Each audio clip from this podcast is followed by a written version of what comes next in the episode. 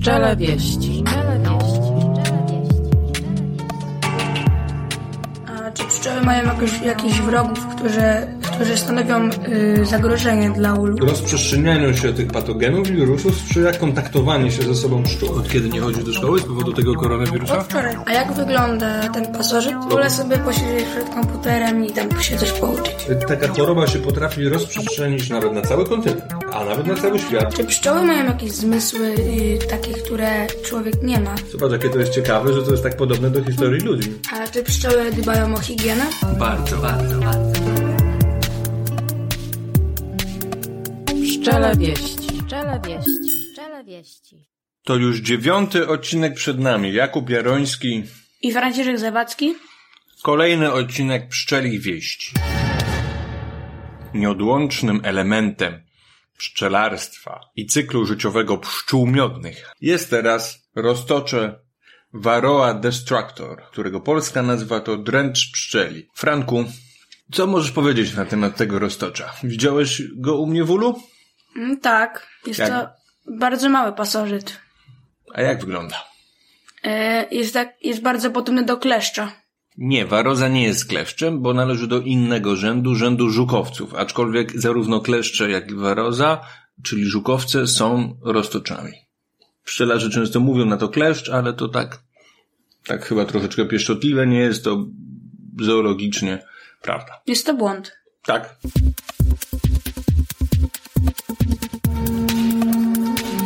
Teraz zadawać pytania? To dawaj. Zresztą, jakie jest tło tych pytań? Obejrzeliśmy sobie kilka filmów na temat cyklu życia warozy. Ja ci troszeczkę powiedziałem podczas przeglądu i teraz masz różne wątpliwości, tak? Chciałbym się dowiedzieć, czym różni się samiec wyglądem od samicy. Najczęściej to, co widać w ulu, to jest samica. U mnie widziałeś samicę. To jest taka, taki brązowy robaczek, owalny, z ośmioma nóżkami, odnóżami, bo jest pajęczakiem. Z tym, że dwa służą też jako szczękoczułki. Czyli ma 10 par odnóży. w Nie, nie, nie, cztery. dwa- Cztery pary odnóży. O, czyli w sumie Y, osiem. pi- Tak jak, jak pajęczak. Tak. Samiec od samicy różni się cyklem życia bardzo, a to determinuje jego wygląd. Mianowicie samiec żyje tylko w komórce pszczelej. Jest biały, jest dużo mniejszy i pozostaje do końca taki białawy. Samica też na początku jest taka biaława i przezroczysta, a z czasem robi się brązowa. Samiec do końca życia zostaje mm, taki przezroczysty. I właściwie y, po tym jak się odżywia, defekuje i zapłodni samicę, czyli swoją siostrę, bo taki jest cykl życiowy zazwyczaj swoją siostrę, to po prostu umiera. Już nie wychodzi żywy z komórki. Wraz z wyjściem komórki larwy pszczely po prostu umiera. Także jego żywot jest krótki. Zresztą podobnie jak na przykład samców murarek. Też jest dużo krótszy. E, także wygląd, e, no, głównie różnią się wielkością i kolorystycznie. Samiec jest przezroczysty i taki białawy, my mały, około 2-3 razy mniejszy od dorosłej samicy. A samiec ma y, mnie, y, y, mniejszą ilość odnóży? Nie, nie, takie same, taką samą ilość odnóży, tylko że po prostu też używa tych szczękoczułków do mm, przenoszenia nasie, nasienia do samicy. A w jakim czasie waroza wchodzi do komórki pszczelej? Krytyczny czas wejścia samicy do komórki pszczelej to jest co najmniej doba do czasu zasklepienia. Pamiętasz, że najpierw są komórki pszczele, w którym królowa składa jajeczko i później rozwija się około tygodnia larwa pszczela, one są otwarte, bo pszczoły karmią tą larwę pszczelą, a w pewnym momencie mm, one zamykają tę komórkę i larwa wszędzie kokon. Waroza nie potrafi przedostać się przez wosk i przez zas- zasklep, czyli zakrycie tej komórki. Dlatego musi się tam dostać dobę, dobę przed zasklepieniem, żeby też te robotnice ją nie wyczuły, że ona tam siedzi. Musi się tam ukryć. Zazwyczaj schodzi na samo dno i ukrywa się za larwą. Także musi być na tyle sprytna, żeby wejść odpowiednio wcześniej. I jest zazwyczaj sprytna. Po prostu feromonami wyczuwa to. E, Taka samica, e, taka larwa, która po prostu już dojrzewa do zamknięcia tego wieczka, ta larwa pszczela, ona po prostu wydziela odpowiednie feromony i no, samica warozy to wyczuwa. Dlaczego mały samiec jest przezroczysty? Mm, Nie wiem do końca, ale prawdopodobnie dlatego, że zobacz, że żyje tylko w tej komórce pszczelej i później jak już ona zostaje otworzona, to pozostaje tam martwy. Bo zaraz po zapłodnieniu umiera, w związku z tym, tak jak mówiliśmy, w ewolu- w ewolucji, w ewolucji są koszty i straty. No i w, w ewolucji organizmów i wybarwienie się organizmu, czyli posiadanie różnych barwników i wyprodukowanie tych barwników jest jakimś kosztem, ponieważ samiec nigdy nie wychodzi z tej komórki, żyje cały czas w ciemności tylko w komórce, to jemu żadne wybarwienie się ciała nie jest do niczego potrzebne, czyli po prostu nie produkuje tych barwników. Najprawdopodobniej, najprawdopodobniej tak bym to uzasadnił. Y, Dlaczego waroza woli pasożytować trudnie, a nie na przykład robotnice?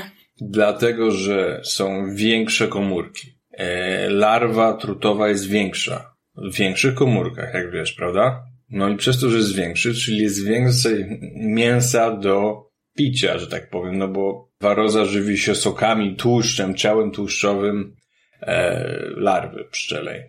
Na więcej może sobie pozwolić i, i z tego też powodu więcej larw może wejść do takiej komórki. Jak, jak do komórki robotnicy zazwyczaj wchodzi tylko jedna samica, to do komórki trutnia mogą wejść dwie, trzy samice w ekstremalnym przypadku, co jest też dla nich ewolucyjnie korzystne właśnie, bo wtedy może dojść do wymiany, do, do krzyżowania się genów, dlatego że poza bliskim pokrewieństwem, dlatego że jeżeli wchodzi jedna samica, to może, to rodzi tylko jednego samca, a następne drugie, trzecie, czwarte jajeczko jest samicy.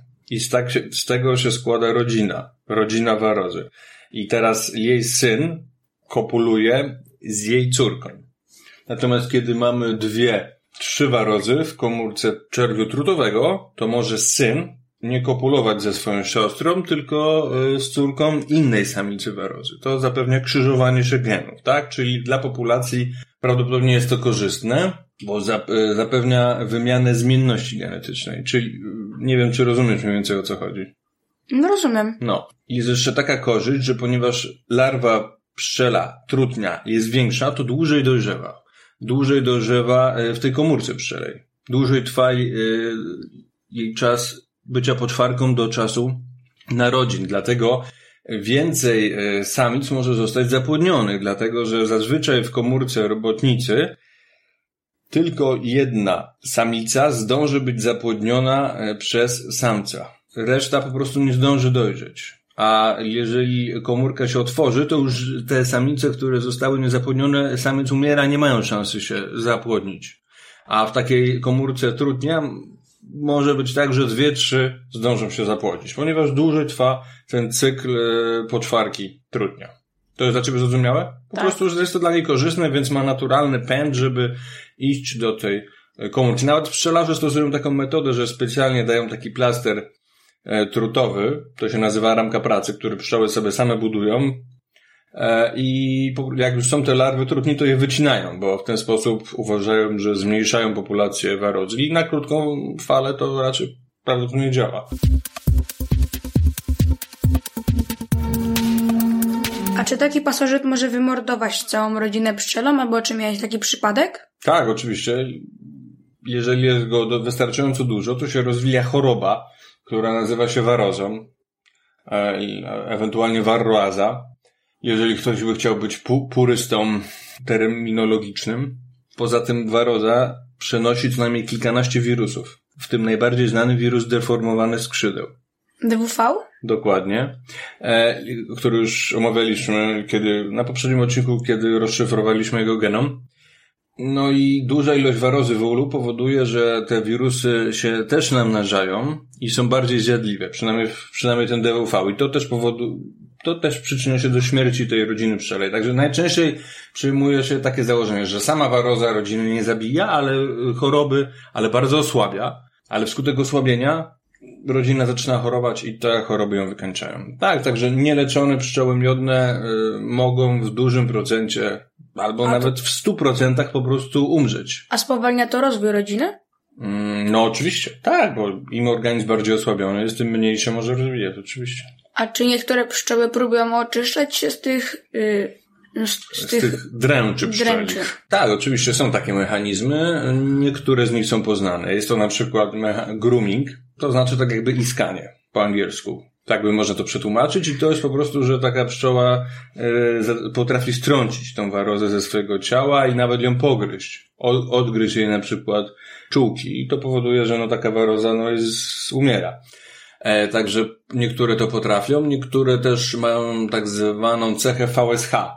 To jest taki instynkt higieniczny, że jeżeli pszczoły czują, że ta komórka jest e, zarażona rodziną waros, która się tam bytuje, prawda, i zaczyna się rozmnażać, to otwierają tą wieczko i powodują, że zmienia się, zmieniają się parametry na przykład temperatury i wilgotności i te warozy w środku mogą zamrzeć, jeżeli z powrotem otworzą wieczko tej larwy. Bo wtedy tam się utrzymuje ciepło w tej komórce. No, ale wtedy przestaje się utrzymywać, więc jest taki mechanizm yy, właśnie, po, jak pszczoły mogą sobie razić yy, z dręczem pszczelim i takich mechani- mechanizmów poznanych jest kilka. Ale generalnie dręcz pszczeli jest bardzo sprytny i yy, jak się, nie wiem czy pamiętasz, jak głównie porozumiewają się pszczoły w ulu, za pomocą czego? Tańce. Też, ale feromonów.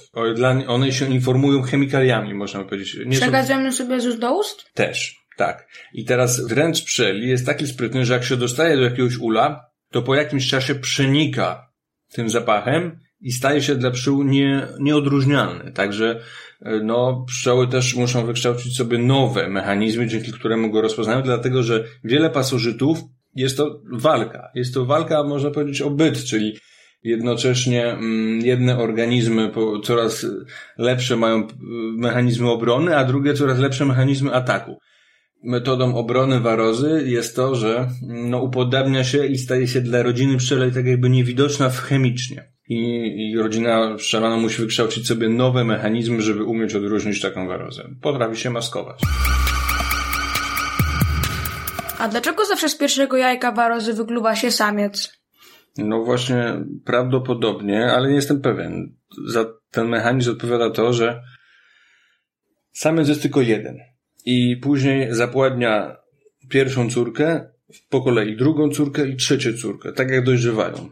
I samiec jest niezbędny, żeby mógł zapłodnić jakieś e, swoje siostry, zazwyczaj siostry, w komórce pszczelej, czyli robotnicy. E, I no, samiec jest jeden, więc jest, więc jest, e, rodzi się jako pierwszy, żeby po prostu mieć pewność, że będzie ktoś, kto będzie mógł zapładniać swoje siostry. W tym wypadku. I no, zazwyczaj przynajmniej jedną mu się udaje. Także jest to po prostu mechanizm ewolucyjny. Widocznie tak było korzystne dla przetrwania, żeby pierwsze jajko zawsze było samca. A co oznacza nazwa Varosa Destruction? Varroa destructor. A, okej. Ale Ale to jeszcze raz mogę zapytać. Nie, nie, nie, jest w porządku. Varroa destructor z angielskiego, ale też z łaciny, bo po łacinie e, też Varroa destructor, tak się pisze, te słowa, oznacza potężny niszczyciel. Słowo Varroa pochodzi od nazwiska Marcusa Terentiusa Varro, Rzymianina żyjącego w starożytnym Rzymie, który poza innymi rzeczami wsławił się tym, że opisał pszczoły jako zwierzęta gospodarcze i techniki pszczelarskie jako zajęcia rolnicze. Waro jest, jest to nazwisko określające przynależność do starożytnego rodu rzymskiego Waronów. Etymologicznie oznacza ono silny, potężny, a rdzeń tego słowa jest prawdopodobnie pochodzenia etruskiego. Czyli Varroa destruktor oznacza potężny niszczyciel. Silny niszczyciel. Tak, albo silny niszczyciel. Natomiast ciekawostka, jest też polska nazwa. Chociaż rzadko używana. Ale ostatnio obserwuje się w internecie wzrost popularności. Nazwę tę wymyślił profesor Jerzy Wojkę, którego bardzo serdecznie pozdrawiamy.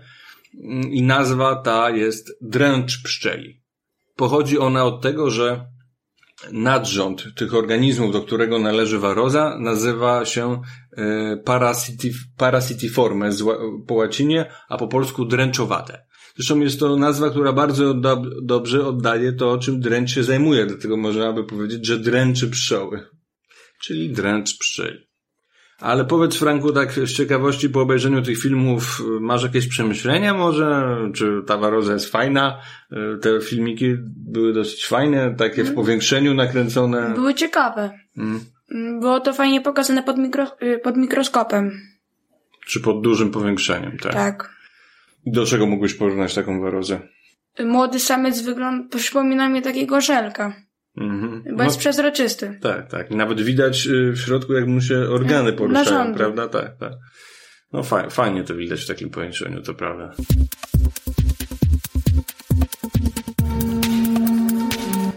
To jest taki wyspecjalizowany pas odwierz, który on jest uzależniony od tego konkretnego organizmu swojego gospodarza. Mutualistycznie, czyli y, no obligatoryjnie. Nie może żyć bez tego swojego gospodarza. Zobacz, że on no, albo na tych pszczołach, albo ewentualnie na pszczołach innego gatunku, jak apisterana, musi funkcjonować.